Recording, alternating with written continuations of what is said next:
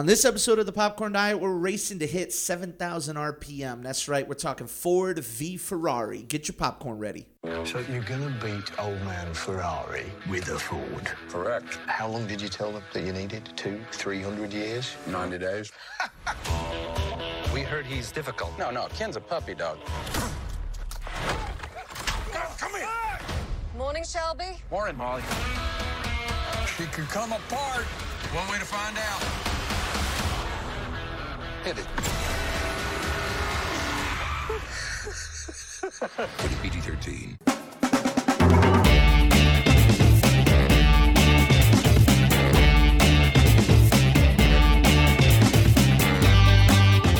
Welcome, all you good movie buddies, to the Popcorn Diet, a podcast for those who live on a steady diet of movie theater, popcorn, and other movie snacks. As always, my name is Rick Williamson, your very best good movie buddy. And joining us today, back on the podcast, a special guest good movie buddy co host, the Greek Machine, my brother in law, Mr. Matt Theodosis. Matt, how you doing today? Doing great. Thank you for filling in. This this has been first off apologies for missing last week's episode to all of our listeners. It we are wrapping up David, myself, I know. Matt's shaking my head. He's very disappointed he didn't get the episode on whatever the hell came out midway apparently or Charlie's Angels. Who knows what my who knows what my my white man take on Charlie's Angels would be? Probably, spoiler alert, it's pretty good. Um, but it's we're just wrapping up David and I's busy travel season. I am finally off the road for the rest of the year, but David, unfortunately, is still on the road. So yeah, we saw. What did we see? We saw Ford v Ferrari. We did. How'd you like it? It was good. You it was liked a great it? film. Yeah. So normally David here is the one who is the historian, statistician on here, but I did a little, but obviously not here. Um, and man, I, there's so much I want to talk about with you. I didn't even mention the fact that you have a son now, and that I have a, a little good movie buddy nephew named Max. Congratulations, by the way. Thank you. I feel like as soon as Max is ready, we're gonna have him on the podcast. Like as soon as the first words come out. Get him over here. I know that there's a lot of waiting to do, but I forgot how how long it takes for a baby to actually mature and develop because I was like, okay, the baby's out, so like how long till it's walking and talking again? Oh, years? Oh, excuse me. yeah. When's the next Jurassic Park? Exactly. Um, but a lot has happened since you were last on this podcast, man. We I don't think you were last on here. I think a year ago for Ant Man and the Wasp, if I remember correctly, right? I don't think you've been on between. Yeah, Ant Man and the Wasp. That was a good time. Yeah. And and so now we're here, we're talking about Ford v Ferrari, which is I want to talk about the title as well, because this is a real life story, or it is sort of a real life story about actually it is a real life story, but it is sort of about the rivalry between Henry Ford II and Enzo Ferrari. And I say sort of because they're really, even though the movie is titled Ford v Ferrari, and it's about these two titans of industry basically getting into an epic pissing contest, they don't factor that much into the movie. This movie is more about the relationship between Carroll Shelby and Ken Miles and their drive, their desire to just be the best, to hit perfection. You know, and this is not the first movie to do that. Um, but here's a fun fact, Matt. This is something that I read, and I want to get your thoughts on it. Originally, this was a movie. This was an original concept script written by Jason Keller, and um, it had since gone through before it got here and went through the hands of um, Jez and John Henry Butterworth, I believe, who actually wrote a lot of good stuff. They wrote Edge of Tomorrow, they wrote Get On Up, Black Mass. Um, they had their hands in Spectre. Um, and it was originally going to be directed by Joseph Kosinski, who directed Tron Legacy and directed uh, that movie, that sci-fi movie with Tom Cruise, where he's like a clone who gets, you know, the one I'm talking about, where he's like on future Earth. Edge of Tomorrow. No, not Edge of Tomorrow. Oh no, Edge of Tomorrow is the the one with the power suit. Edge of, Edge of Tomorrow is the Uh, one where he's a power suit. It's called like Oblivion. That's what it Oblivion. is. Yeah, yeah, yeah, yeah. So they had their hands on all of that. And speaking of Tom Cruise, originally this movie was set to star, and I couldn't find out who was who, but it was set to star Tom Cruise and Brad Pitt. Now, obviously, as we sit here today talking about the movie, it instead stars Matt Damon as Carroll Shelby and Christian Bale as the real life British guy, Ken Miles. And so I'm wondering what who you think who would have played who. Like it seems pretty obvious, right? Yeah, I mean, Tom Cruise. I don't think Tom Cruise would give up playing the the race car driver. No, it, I mean he's done it before. Yeah. And but has I can't remember without looking at his filmography. He's done British accent before, right? Like he did like Interview with the Vampire. He's And- done British accent, He did German accent. Yeah, but I, even in Valkyrie, like I don't think they made him do German oh, accent. oh, did he not? I, I don't remember. I don't remember either. It's been a while. They basically cast that movie with a bunch of American and British dudes Yeah, and told them all to play Germans. But who it, like it would make sense, and especially if for no other reason than you think about their demeanors as actors. Yeah. Like you got to imagine Tom Cruise would have played Ken Miles and Brad Pitt would have played Carroll Shelby, right? Yeah, absolutely. Now, do you think that would have been an upgrade or a downgrade from what we got?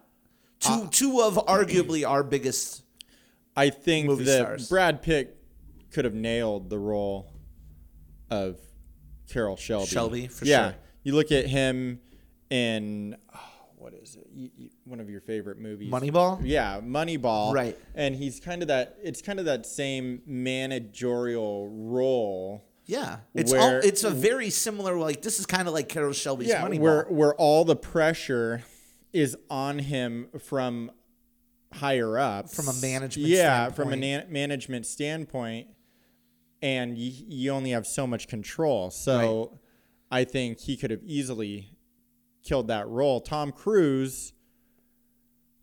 You know, I, I think that Christian Bale was definitely a better fit. well, he's definitely British. He, well, he's definitely British, but Tom Cruise would have been Tom Cruise through and through. Right. You know, I don't Which, know.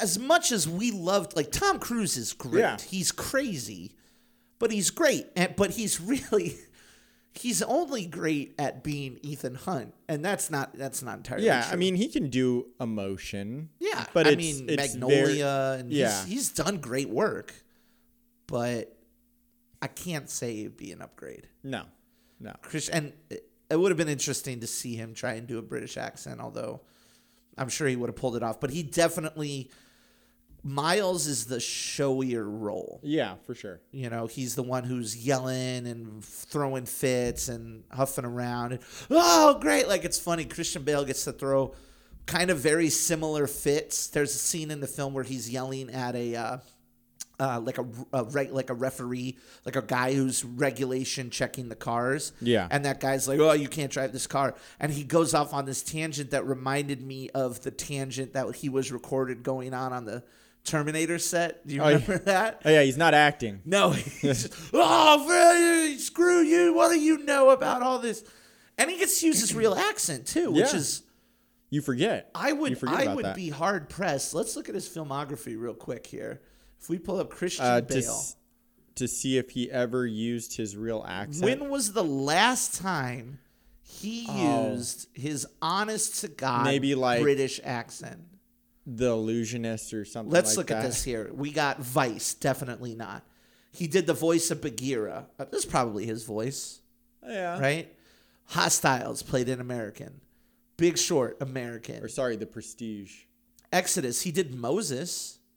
He probably kept his real yeah, voice there. Probably. Hustle American. American Hustle was American voice. Out of the Furnace American voice. Dark Knight Rises, Batman, Flowers of War, The Fighter, Public Enemies, Salvation, Dark Knight. I'm not there. The Prestige is probably one of them. Yeah, it's been a while since he. I mean, he didn't even use his real voice back in Equilibrium back in 2012. oh, Yeah. 202. Uh, so he actually gets to like be use his real English accent, and he's great in this movie. Oh, yeah. Let's go into the spoiler-free thoughts. Let's just talk about like kind of the movie in general, and then we'll kind of dive deeper down into our into our you know specific likes, dislikes, whatever. Okay. But for me, one of the, the so the whole pitch of the movie, and this is in the trailers and whatnot, is Jon Bernthal comes in and he's like Ford's like, well, we gotta sell more cars, blah blah blah, and, and Bernthal's like, we gotta race at Le Mans, and I was like, in 1964, did anybody give a shit about Le Mans? Had you heard of that about that race before? Not you're not a big gearhead or a big racer guy, but No, I'm not a big racer f- or a big race fan. I've heard of it, but I mean, I've heard the name and I know small track. Sure. You know, but that's about it. Yeah, I, I, I. It's just interesting because obviously it's based on a true story, right? But I found it interesting that Ford's struggle to sell to American buyers was was then answered by we need to go win this French race during a Yeah. time where like it's not like they had 200 channels to watch. No, I I think the the whole point there was uh, trying to get into an exotic market.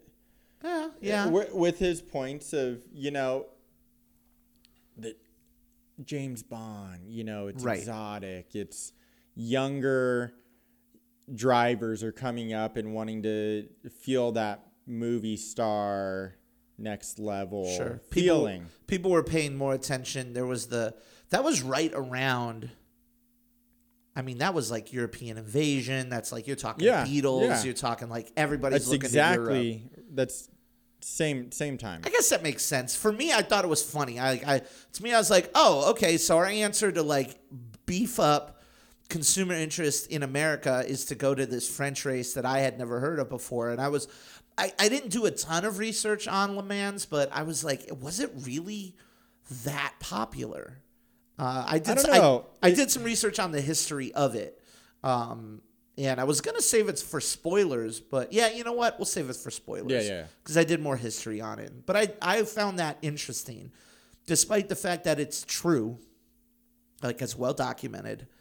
I was just like, that's the plan. Like that's our plan to Yeah, you would American. think it'd be beefier muscle cars. You know, this Right. is the this is America. But this was, I guess, kind of the prelude kind of to it, that. yeah.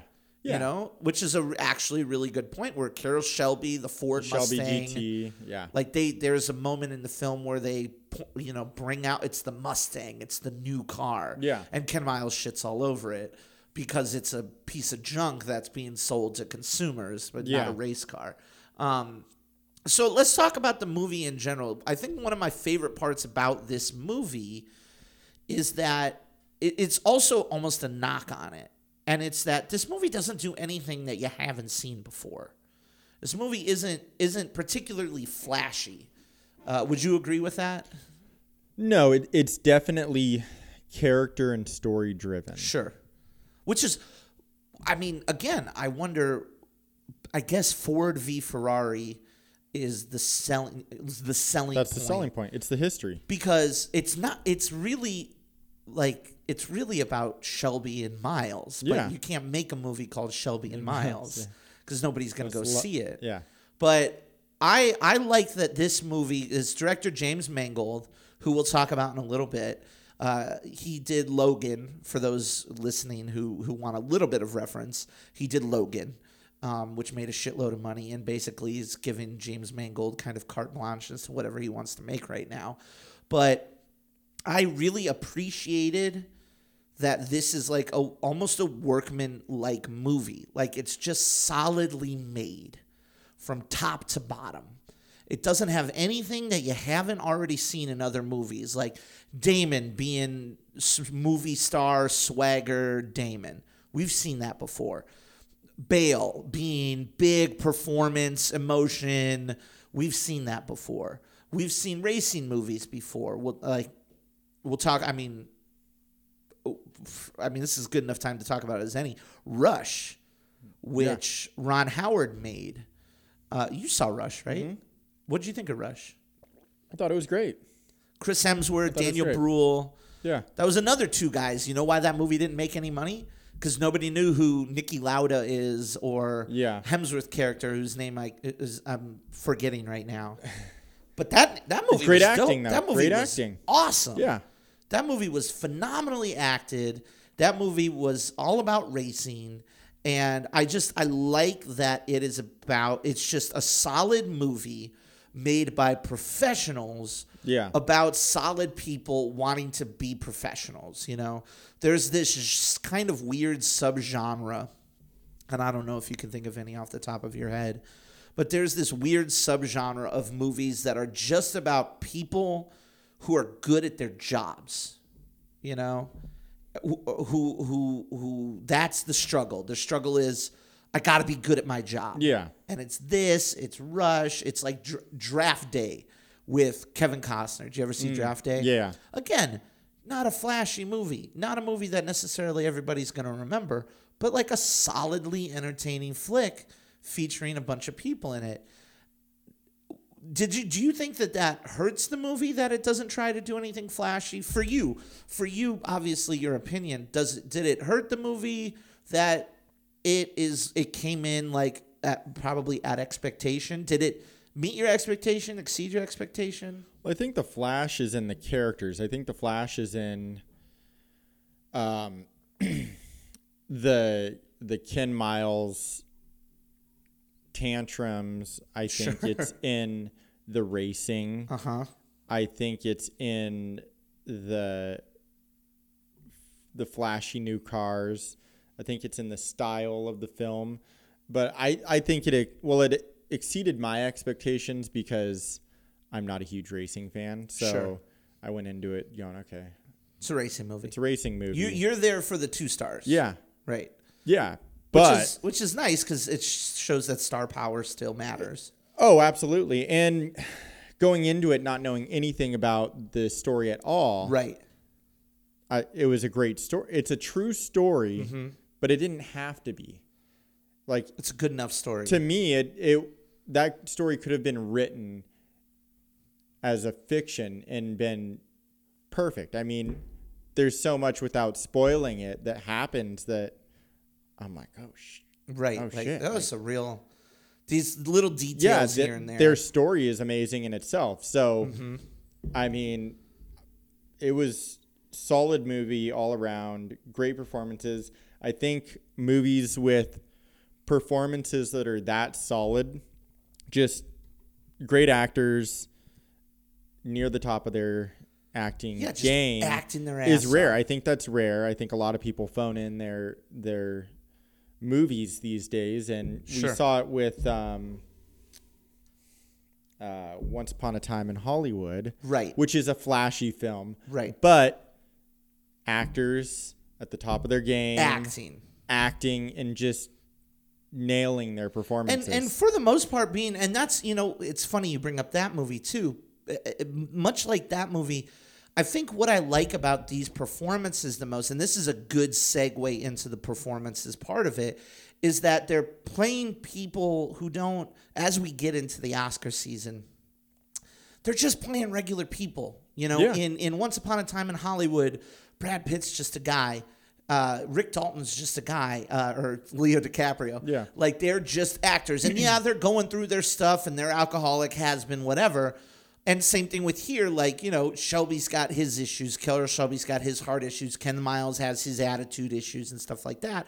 But what's refreshing is that there isn't some gimmick, for lack of a better word. It's not like like Christian Bale gained a thousand pounds to play Dick Cheney, or it's not like one of these characters is like a paraplegic, cancer stricken, whatever. Yeah. Or they're not, you know, uh, whatever. Take your pick for whatever Oscar pick, Oscar bait performance it's not a beautiful mind. bullshit.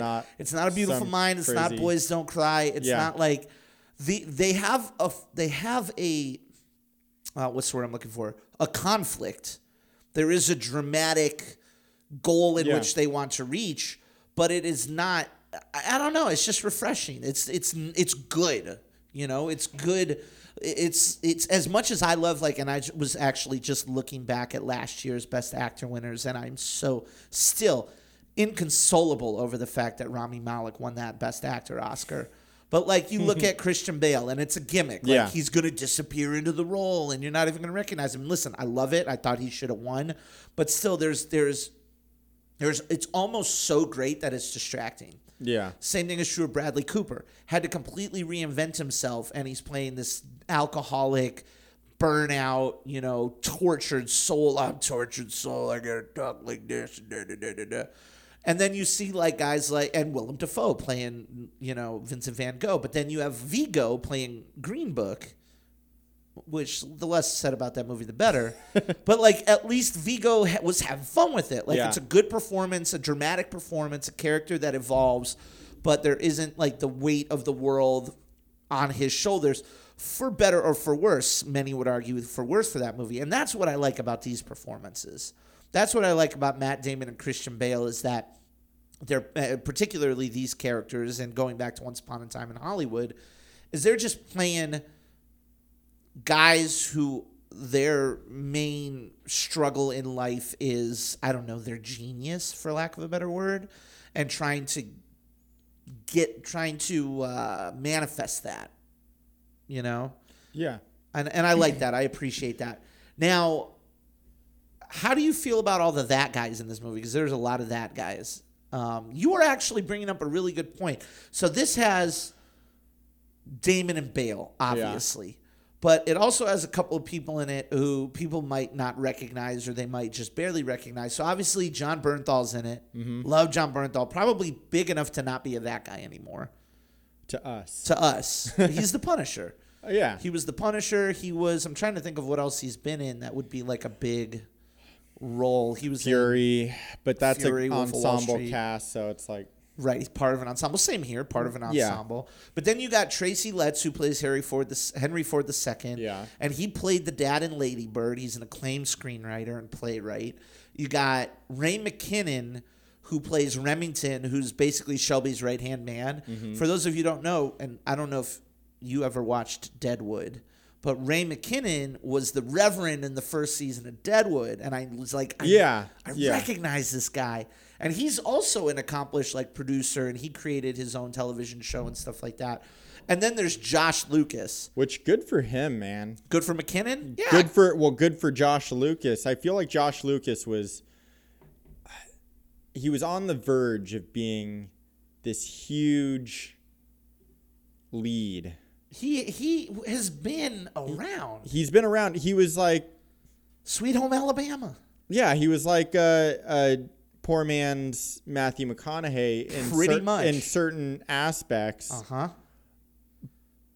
but always played more of a straight role than Matthew McConaughey. Really, the early 2000s were good for him because he had a he had a role in Beautiful Mind, and then he did Sweet Home Alabama. He's Yep. the he's the second lead in that, or he's Yeah. actually the main lead, and Dempsey's the second Yeah, lead. yeah. Then he shows up. Ang Lee wants him in Hulk, Yeah, and we'll talk about that role back in a second because he's basically playing the same Yeah. guy. And then he's in Stealth, lead lead role in that.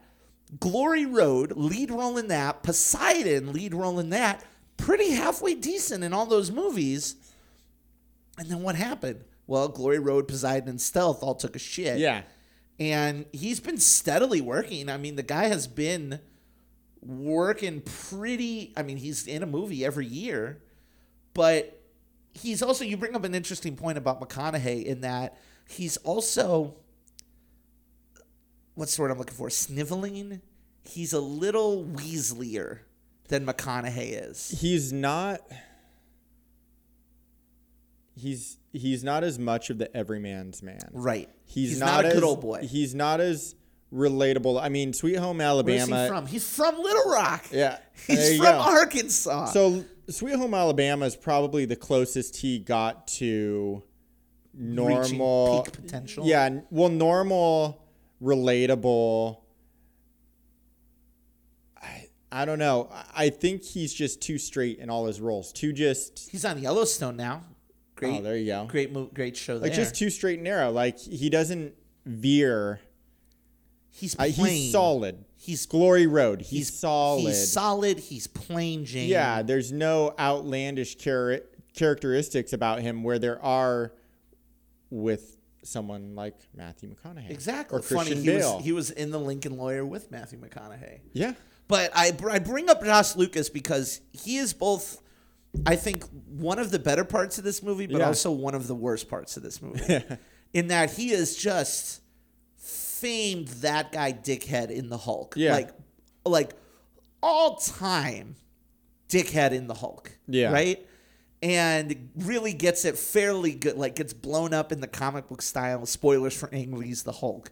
Um, but he's basically playing the same guy here. Yeah. And I find it interesting that th- uh, this is probably my favorite part of the movie is that the the main antagonist of this movie isn't Ferrari. It's not the race cars or anything like that. It's corporate bullshit. And I Yeah, think that that's really interesting. Um, and I wonder I wonder how if that's intentional. Like I wonder if you have obviously this is a, a piece of art. It's a film made by artists.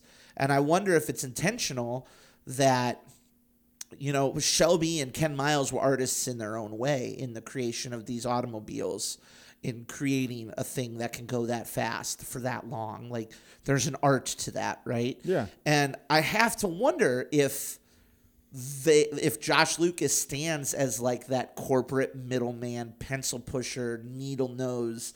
I'm just trying to please my boss above me and I don't really care about the results. And if that's just the general stand in for any artistic minded person ever.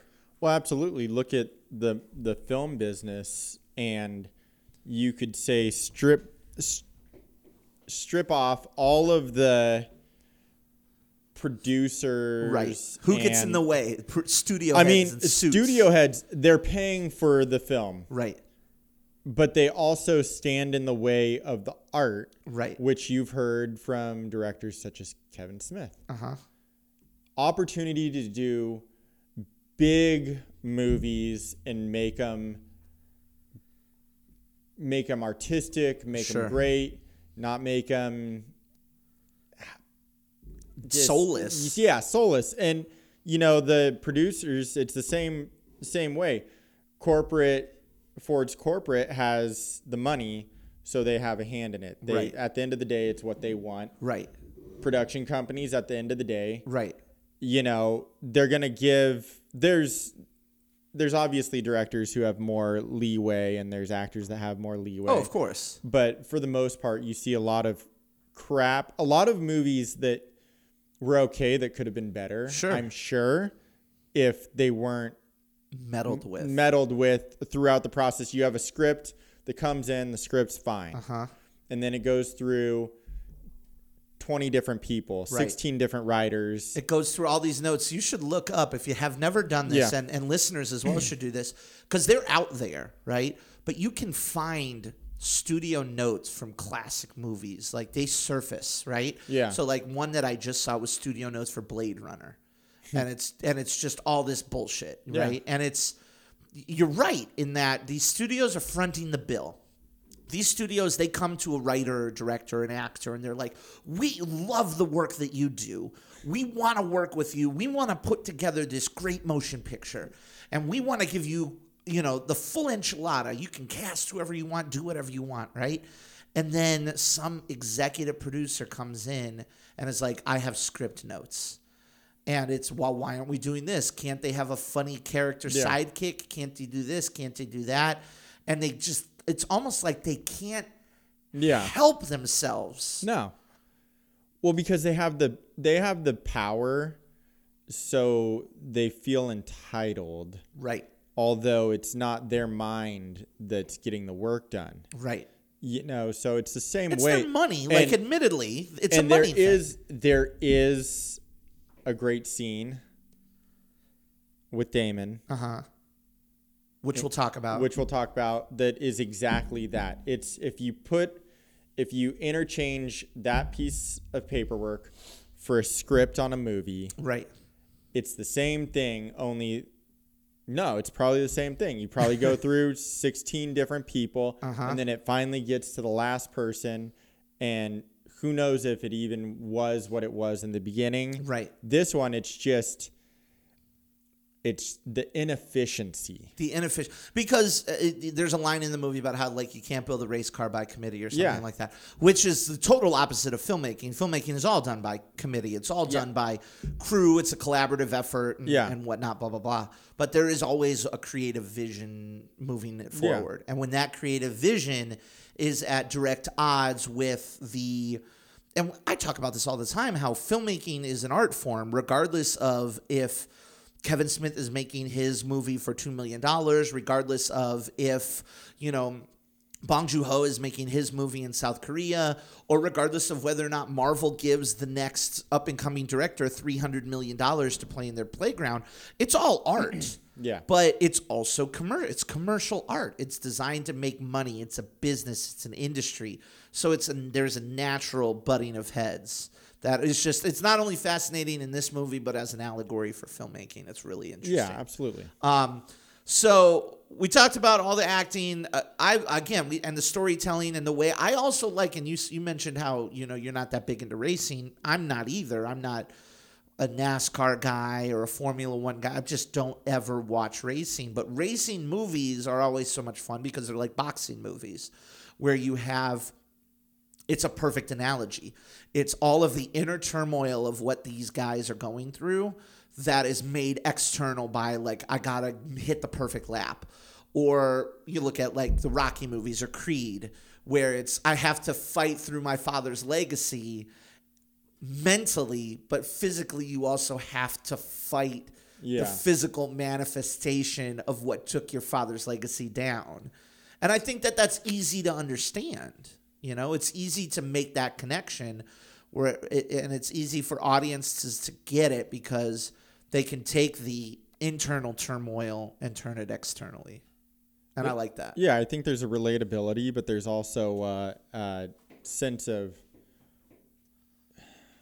thrilling in both types of films that Right. you can never relate to. Right. It's like Top Gun and fighter jets. It's Yeah. you know like you're on the edge of your seat and you don't even know what they're experiencing. Right. Because it's so over your head. You're relating to them mentally Mm-hmm. when it comes to everything around them, their personal turmoil.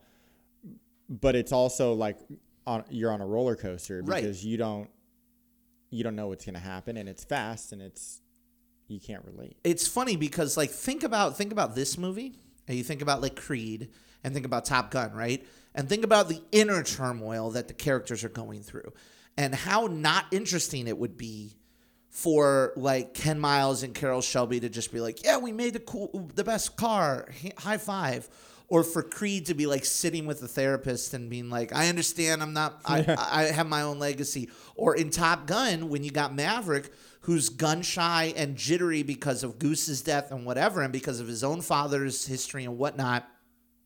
Like, imagine him sitting there with like a military psychologist, like having a breakthrough, and how not interesting, depending, it could be very interesting. There are a lot of movies that are made like that that are like, you know, emotionally rewarding, but they f- give us the physical manifestation of that. Instead of us seeing Tom Cruise's character have a breakthrough, guess what? Now he can fly the jet better. He could shoot the bad guys down. He's locked in.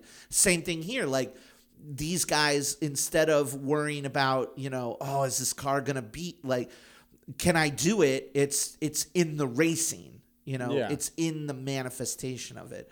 Uh, the last thing I want to mention before we get to popcorn ratings is James Mangold. And I just wanted to list off his directing filmography because it is wild. It starts with Cop Land, which is one of my favorite kind of crime noir movies. Love Cop Land, amazing cast. And then Girl Interrupted, won Angelina Jolie and Oscar. and then Kate and Leopold. What? How? We're doing the time traveling romantic diverse. Comedy. And then Identity, solid little horror thriller, Yeah. psychological thriller. Walk the Line, Walk the Line. Oscars. 310 310 to Yuma, great. And then Knight and Day, Yuma. w- which did- is Tom Cruise's Yeah, maybe most yeah. forgettable movie. it was entertaining. It's entertaining, but it's also Oh, very yeah, it's- it's- white bread. Yeah, absolutely. Um, and then w- the Wolverine, and then Logan, and then Ford v Ferrari. That is such an interesting filmography. So you see you see a history of very solid storylines and very solid acting Yeah. in a ton of those movies, but you also see uh, his history of action, uh huh. fast paced action. Yep. I don't know what to say about uh, Kate and Leopold. That's a that's an Sometimes, outlier. I mean, you know, he did a he did a romance. You know, He did the time, but it's also you see a lot of there are a lot. There's a lot of character in those movies. Yeah, absolutely. There's a lot of understanding these flawed characters and what make them tick. yeah. Uh, Cop Land is full of flawed characters and mo- and changing motivations. You walk the Line. Walk the line. Three ten to Yuma. All of those, and he after the debacle that was X Men Origins Wolverine, he made the Wolverine and Logan, which are the Wolverine's solid. It's not great, but it's Yeah. it's it's decent. It's way better than X Men Origins, and then Logan, which was it got nominated for an Academy Award for writing. Like it was the first Yeah. comic book movie to do that. So I'm interested in what James Mangold does, man. That guy is every every once in a while when we do our movies on here, it's always interesting to see a pattern and be like, oh, James Mangold, okay. I'm interested in what they're doing next. It's like James Gray with Ad Astra or Taylor Sheridan with Hell or High Water. Like there are certain newer and I struggle to call him newer since he's been working since Cop Land, but there are it's smaller, it's not your Spielbergs, it's not your Scorsese's, but I'll be there next time James Mangold's announced he's doing something. I'm to pay attention.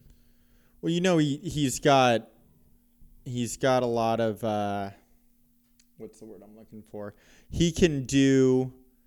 He's not just doing action. He can do depth. He can do character-driven movies. Right. He can do Twists. twists, drama. So when you know, it's different than a than a James than a who, who am I? Think, or not James? Uh, Michael Bay. Oh, vastly. you know different. where you know you know what you're gonna get you're gonna get action Right. Cg Right. romance and and depth are in there somewhere but certainly secondary so Mm-hmm. But with this, it's Yeah. it's he's can do all that, but he's got characters, motivation, psychology tied in there. Yeah. Whereas Michael Bay is one of the greatest. I genuinely believe he deserves to be talked about as one of like the smartest, most interesting filmmakers, despite the fact that his movies are often dumber than a box of rocks. Yeah. But visually speaking, boy, I could do a whole hour just on Michael Bay, like easily. Um, let's be. We got. I want to talk spoilers because we talked about a couple scenes, and I want to talk about favorite scenes and stuff. But before we do that, uh, we got to do our popcorn ratings. all right What's that noise? Popcorn. You making popcorn? Uh huh. I only eat popcorn at the movies. And for those who have never listened to the podcast before, we do our ratings a little bit differently. We don't do thumbs up or three, four, five stars. We have five different popcorn ratings that we like to give out. Burnt popcorn means it's garbage. Don't waste your time, even if it's free. There's no redeeming qualities at all. Stale popcorn means like in a pinch, if you have to, like I guess you could watch it if it's free or you're only spending a dollar on Redbox, but it's not great. Microwave popcorn is middle of the road. Just like microwave popcorn, your mileage may vary. The best microwave popcorn is still pretty darn good, but sometimes it can also be unsatisfying. So that's what microwave popcorn is. It's okay, it's fine.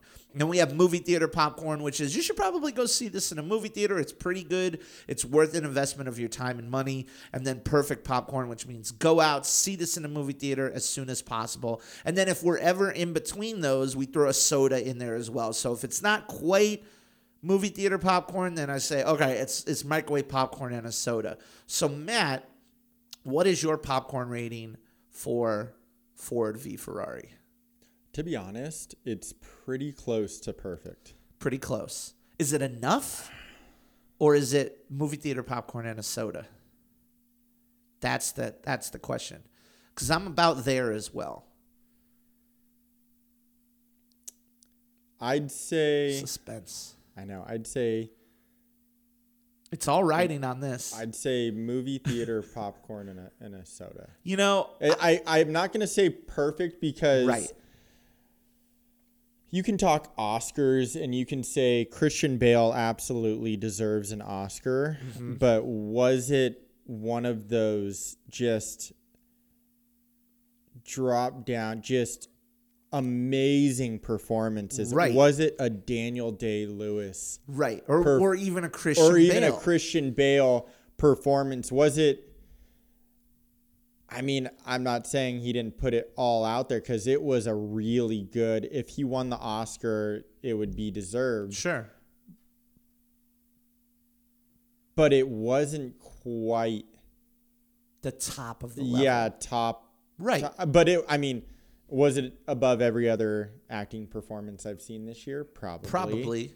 I mean, that's the problem with something like that is you're you're rating them against themselves. Sure. And since you know that that Christian Bale has the capability of being damn near perfect, Mm-hmm. just like someone like Daniel Day Lewis, when you see him do something that's better than everybody else, but not Mm-hmm. all the way there, you know. Yeah, I'm the same. I'm I'm at I'm at movie theater popcorn and a soda as well, and it's really tough for me because this is the quintessential. You know, there's a lot of talk about how these types of movies are in danger of disappearing and whatnot, simply because you know theaters, uh, theater goers, they're going to the big blockbusters now. They're not interested in the character-driven stories anymore, and the fact that this movie made, I think, upwards of 30 plus million dollars in its opening weekend actually is good like that's a good sign. that's a good You, sign you need these movies. you need these movies but at the same time we talked about it this is a workman-like movie it's a workman-like style workman-like quality it is solid all the way around it's like it's like the good old cheeseburger like going back and getting a really good cheeseburger and knowing okay this is nothing new i'm not going to be surprised but damn is it good right is it as good as as other things out there? No, it's not. It's not as flashy. The, the the difficulty level isn't that high on this type of movie. It's not trying to break new ground. Damon is awesome. Christian Bale is awesome. The racing is awesome. But it's it's also stuff that you have seen. You've seen Matt Damon be awesome. You've seen Christian Bale be awesome. You've seen racing be awesome. So it, it is not anything that is going to, I would say, surprise you, and it's not anything that does anything different. But what it does do, it does so damn well that you just you can't help it. Um, so both of us, movie theater popcorns and a soda, and we are going to get into spoilers. But before we do, we got to take a quick little break.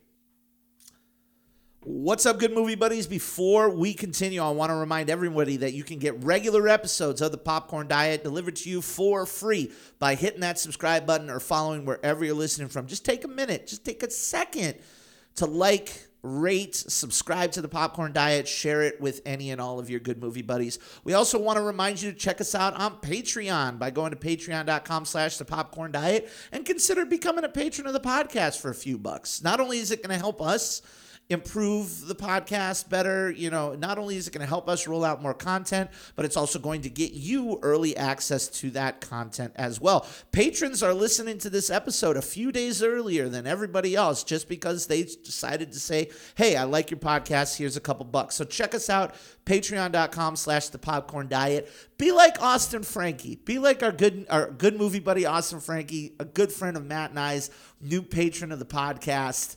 Uh, be like Austin. Be more like Austin and become a patron of the podcast by going to patreon.com slash the popcorn diet. Of course, we don't want you to forget our social media on Facebook, on Twitter, on Instagram at the popcorn diet. And last but certainly not least, you can find all of our latest regular episodes, articles, Oscar predictions, and more on our website, popcorndietpodcast.com. But Matt, it's time to talk a little bit of spoilers now, and and there's not a lot of spoilers here.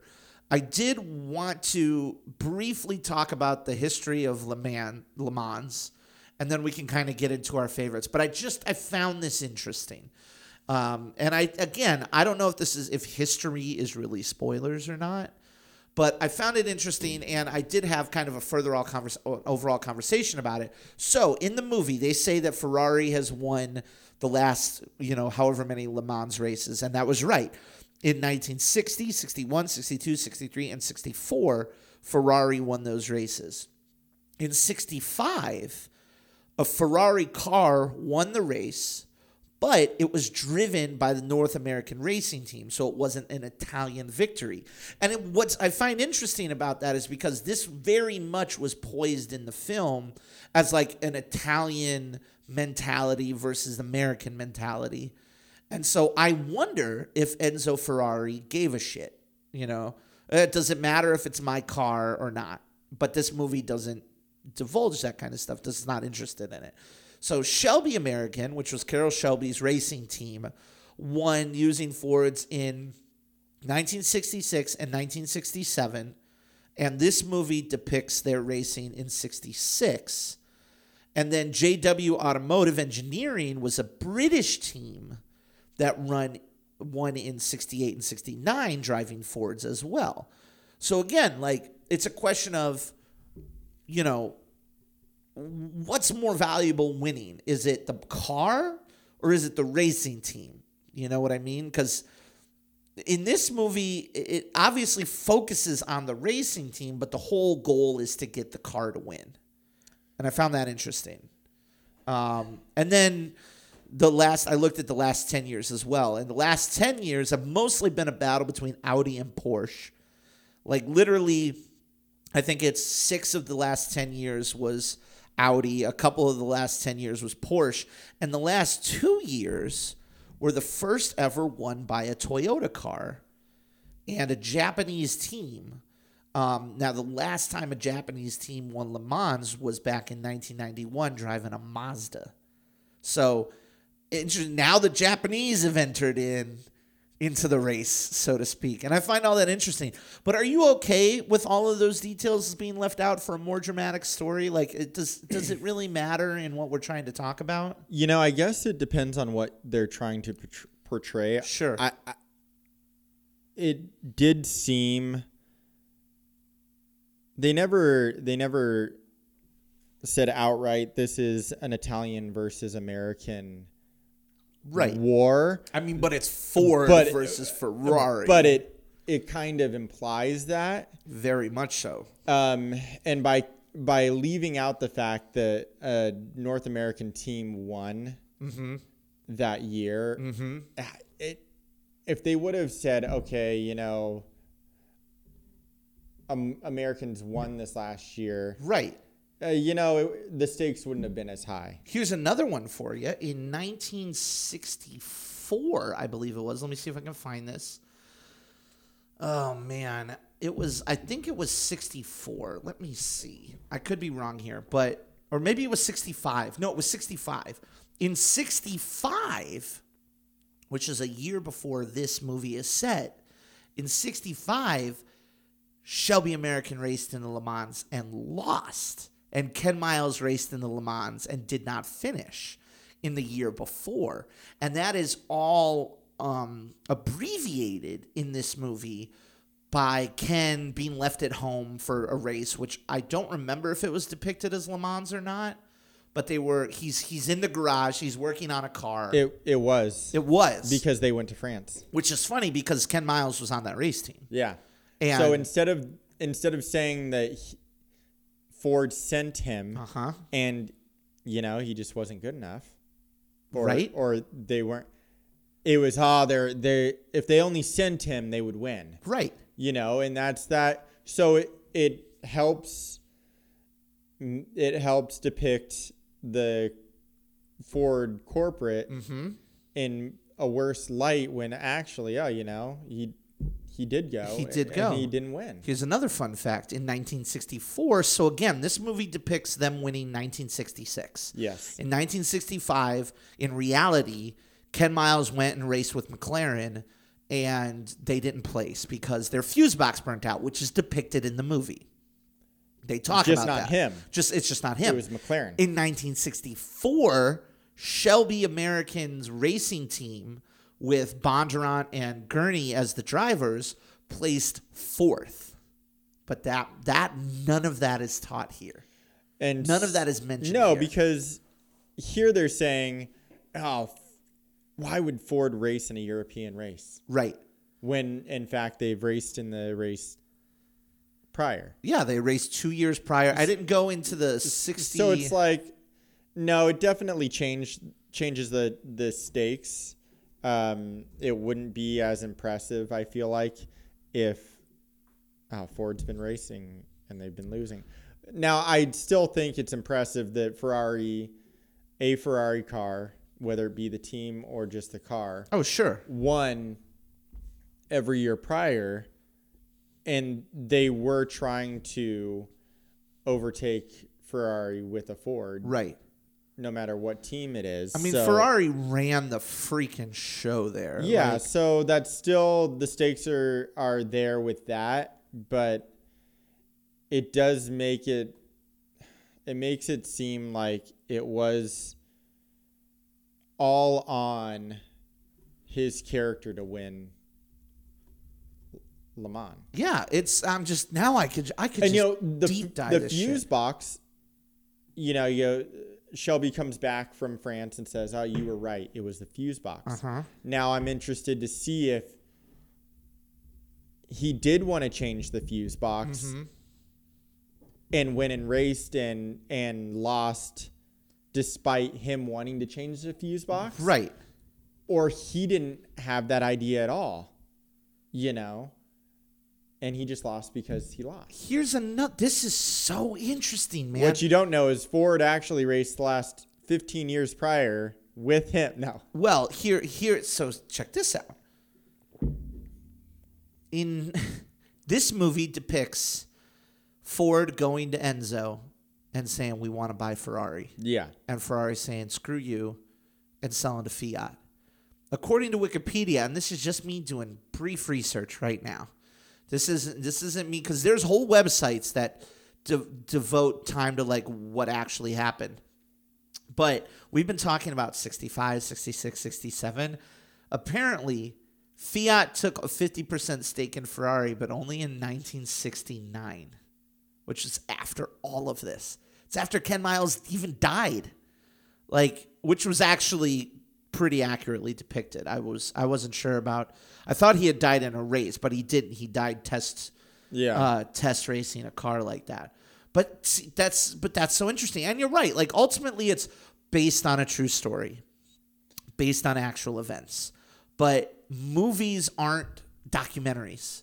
Move, you know, these movies like this are not designed to be documentaries. They're designed to better tell a particular story, follow a dramatic through line. Which I think this story would have been just as interesting in a documentary form because you're showing Sure. the you're showing the story of Ford trying to develop something good enough to beat Enzo Ferrari, and that in itself is uh, an interesting storyline, Right. Without all the dramatic effect, But the but the motivation is different, you know? it's like absolutely different. In this movie, you see Enzo basically flip double birds to everybody Yeah, of Ford, which is basically like you're all the sons of whores. You're terrible. Yeah. Everyone, you're you're eh, like you're not Henry Ford. You're Henry Ford the second, which is the worst. I was like, ooh, you son of a bitch. I hope he said that. But and and Henry Ford, and that's the motivation for Henry Ford II to get into Le Mans, right? But it's backwards in real life. So it takes away the natural motivation that audiences can attach themselves to in this movie from real life. Like in real life, I, and again, without being a Ford or a It's Ferrari just two car historian, companies Yeah. trying to beat each other. That's Yeah. really all it is. and the fiat thing didn't happen. I, I, I, and maybe I'm wrong. Maybe I'm just a Wikipedia shithead who's doing it wrong here. So all of this could be wrong and misinformed and whatever. And if any listener is an expert on Ford and Ferrari and Fiat and that whole thing, by all means, let me know. Shoot me an email, popcorndietpodcast at gmail.com. I want to know if I'm wrong or not. But I just find that interesting how these movies that are based on actual events Frankenstein the reality. So how you have to take it then is an original story based off of Actual events. actual events, which in that form, it's a great story. And that's what most you know, movies based on actual events do. I mean, think about Braveheart. Braveheart's one of the most inaccurate historical portrayals ever. Yeah. Um, there are so many movies where it's like, well, it got this wrong, it got that wrong. And there are some movies that really slave away to try and find that that accuracy to the event and the situation and the people and so on and so forth. You want to watch true history? Just watch the documentary. Watch documentary. Yeah. Yeah. It's it's really interesting. All right, let's wrap it up because I do want to talk about this movie's also really funny. Yeah. And I wanted to talk about some of my favorite parts in the movie. What was your favorite part? If you had to pick a favorite part, I wrote down some just in case. But what I wrote down is the fight that they have out in the front yard. It's in the trailers and all that, but it's still entertaining as hell. Um, I just like the the you brought up the scene with the red folder. Yeah. And I liked how they call Shelby in after they lose. And it's like, why shouldn't I shit can all of you right now? And he uses that folder. You talked about this red folder that's passed through dozens of hands, and you can't do this by committee. And it ends with him like, looking out at that, looking out at that factory. It was crafting B 52s. You know, you have permission to go to war. Like that's just a great scene. Um, I also have probably my favorite scene in the movie, but it's where they show up to the airplane hangar and Shelby locks Josh Lucas in the in the office and basically kidnaps Ford to take him on a test drive of the car. Um, I loved. I thought the movie really kicked it up a notch at Daytona when he dri- when he writes on the sign and, and it says 7,000 RPM, go like hell. Like the music kicks in. Christian Bale's like, all right, let's go. And you can feel the movie go up Oh, to absolutely. another level. Pretty much anytime Christian Bale gets angry about somebody's really entertaining. And then I have the perfect lap where they say to him like you gotta ease up you gotta let everybody win and he goes out and gets his perfect lap before basically being a team Yeah. player any of those strike you as your favorites i even have a couple that i forgot to write down but like as far as like favorite scenes go or stuff that you really liked Honestly, the the red folder that scene stuck out to me. Um, the perfect lap so good It was so good. It was it was a good payoff. Um, because they had been talking about it a few times. And that's what this movie lays some seeds. Like they talk about 7000 rpm a Yeah. few times. They talk about the perfect lap a few times and they pay those off yeah, really well. It, it's a great payoff. Um, yeah, any scene with those two together, e- there's just a, a great chemistry. Um, it, it just goes to show two great actors and being able to just jump into these roles and y- you fully believe in their relationship mm-hmm. and the fight you believe the the friendship the old friendship they have. So Right. it yeah i mean just any scene they're in together. I liked when Shelby was screwing with the Ferrari crew in all the different ways, like stealing Oh, their yeah, stopwatches and throwing the lug nut on the ground and making them think they oh, forgot a was lug nut. that was a great scene I love that so much. But uh, you brought up a really good point, which is these two obviously are allies throughout the entire movie, Mm-hmm. right? But it's almost like you get the sense because they're butting heads. And one of my favorite things to see in movies is when you have the the the protagonist, the hero, if you will, and maybe an antagonist or a secondary antagonist who are at each other's throats the entire film, but then like the antagonist realizes like there's a mutual respect there and then they join forces and that's always great especially when they're done with with excellent performers and actors and performances because you want these two to get on the same Yeah. page the entire movie like you want to see like they're at each other's throats so many times and they're butting heads so many times that you're just like if you two would just figure it out and be on the same page you could be you can be un, undefeatable oh yeah absolutely and when they do, like when Ken gets out of his car and starts yelling at the guy about the rule book, and Shelby's like, "You need to cool down," and then turns around and yells at Yeah. us. I'm like, "Yes, they're on the same page." Yeah. Like that shit is really gets you jacked up and hyped about it. Yeah. and that was the stuff I liked as well. Um, anything else? Anything else you want to say about Ford v Ferrari? I think we talked a lot about Christian Bale's role, but Matt Damon's role, there was a little nuance there. There was a Oh, yeah. de- a deeper. There's a deeper. Um, there's It's it's very Moneyball. story there there's a deep storyline there that they Uh-huh. don't delve into completely Mm-hmm. that they absolutely could he has an entire backstory that with his heart condition. Yeah, a he- guy who wants to be able to do it but can't. he won anymore. Le Mans. I mean, he is every bit as good of a driver as Miles. as Miles, but it's buried a little bit, right. and I don't know that he gets the respect that he should. He's Right. a celebrity, but you know they could have they could have.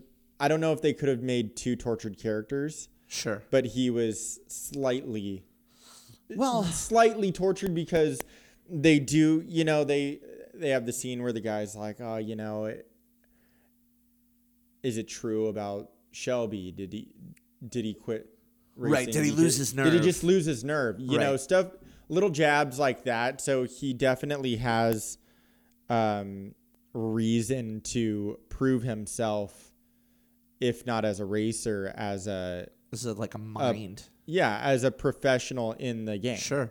And you bring up the word tortured, which is funny because I don't think Ken Miles is all that tortured. Maybe on the outside by money. Yeah. His is an external problem. I need to make money. I'm just, Yeah. I'm great, but I my personality is holding me back. I actually think there's a lot of really interesting stuff with Shelby specifically once Ken dies. And obviously they don't they don't delve into this a lot. But you got to imagine like the last scene with Shelby where he's trying to talk with Miles' son and Damon's like again capital A acting like doing Yeah. some great internal work there. But there's imagine being the guy who designed the car that killed your best friend. Oh yeah, absolutely. Like that's some heavy Yeah. shit, you know? And and he gets an opportunity to play with that a little bit. You know, he gets an opportunity to yell at his at Remington. It's like, what am I? Am I out here to finish a sale or blah blah blah blah blah? You know, whatever. Um, it's tough, and it's I listen. I'm not gonna lie. I was there was a little dust in the theater at the end there. I got a little. I was like, I had to. I had to. I, I was like, oh man, what's happening? I got, you know, it struck a chord. I I didn't roll a tear, but it certainly got a little dusty in the movie theater when he was talking about the wrench and sitting there and composing himself and all See, that. I stopped myself by humming "Life Is a Highway." you son of a bitch. All right. Well, I think that's going to put a nice, perfect exclamation point on this.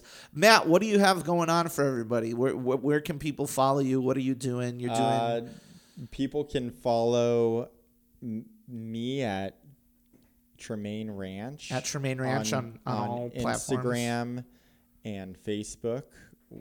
We are a event rental company, event rental. furniture Plan- rentals. planning? Not planning anymore? Uh, it depends. Depends Yeah, on if your event is worth it, or not. It depends on the event, but mostly furniture rentals for events. So For sure. Tremaine Ranch. But if you're in the Phoenix, Ar- Arizona area, not Yeah. even Phoenix, you and I did a run it down to Tucson one time. Yep. Check out Tremaine Ranch for event rentals, weddings, parties, whatever. You got to pick up after we're done recording. So I appreciate you spending the time with me. But check it out at, at Tremaine Ranch. Um, but and also obviously don't forget, you know, you can subscribe to the Popcorn Diet. Take a second, hit subscribe, hit follow, hit like, hit share. Give us a five star review. Give us a four star review if you want. If you think there's something we could be doing better, let us know. But take just a second to write it down, subscribe, share us with your friends or family. Don't forget to check us out on patreon.com slash the popcorn diet and uh, and throw a couple bucks the way of the podcast if you can spare it. And if you like what we do, let us know. It'll help us do it even more. Don't forget, not only can you follow Tremaine Ranch on Facebook and on Instagram, but at the Popcorn Diet is there as well. Facebook, Twitter, and Instagram at the Popcorn Diet. And of course, don't forget, you can find all of our regular episodes, articles, Oscar predictions, and more on our website, popcorndietpodcast.com. But for our special guest, good movie buddy Matt Theodosis, thank you again. I am your very best good movie buddy, Rick Williamson, and we'll see you next time with another good movie on the Popcorn Diet. Adios.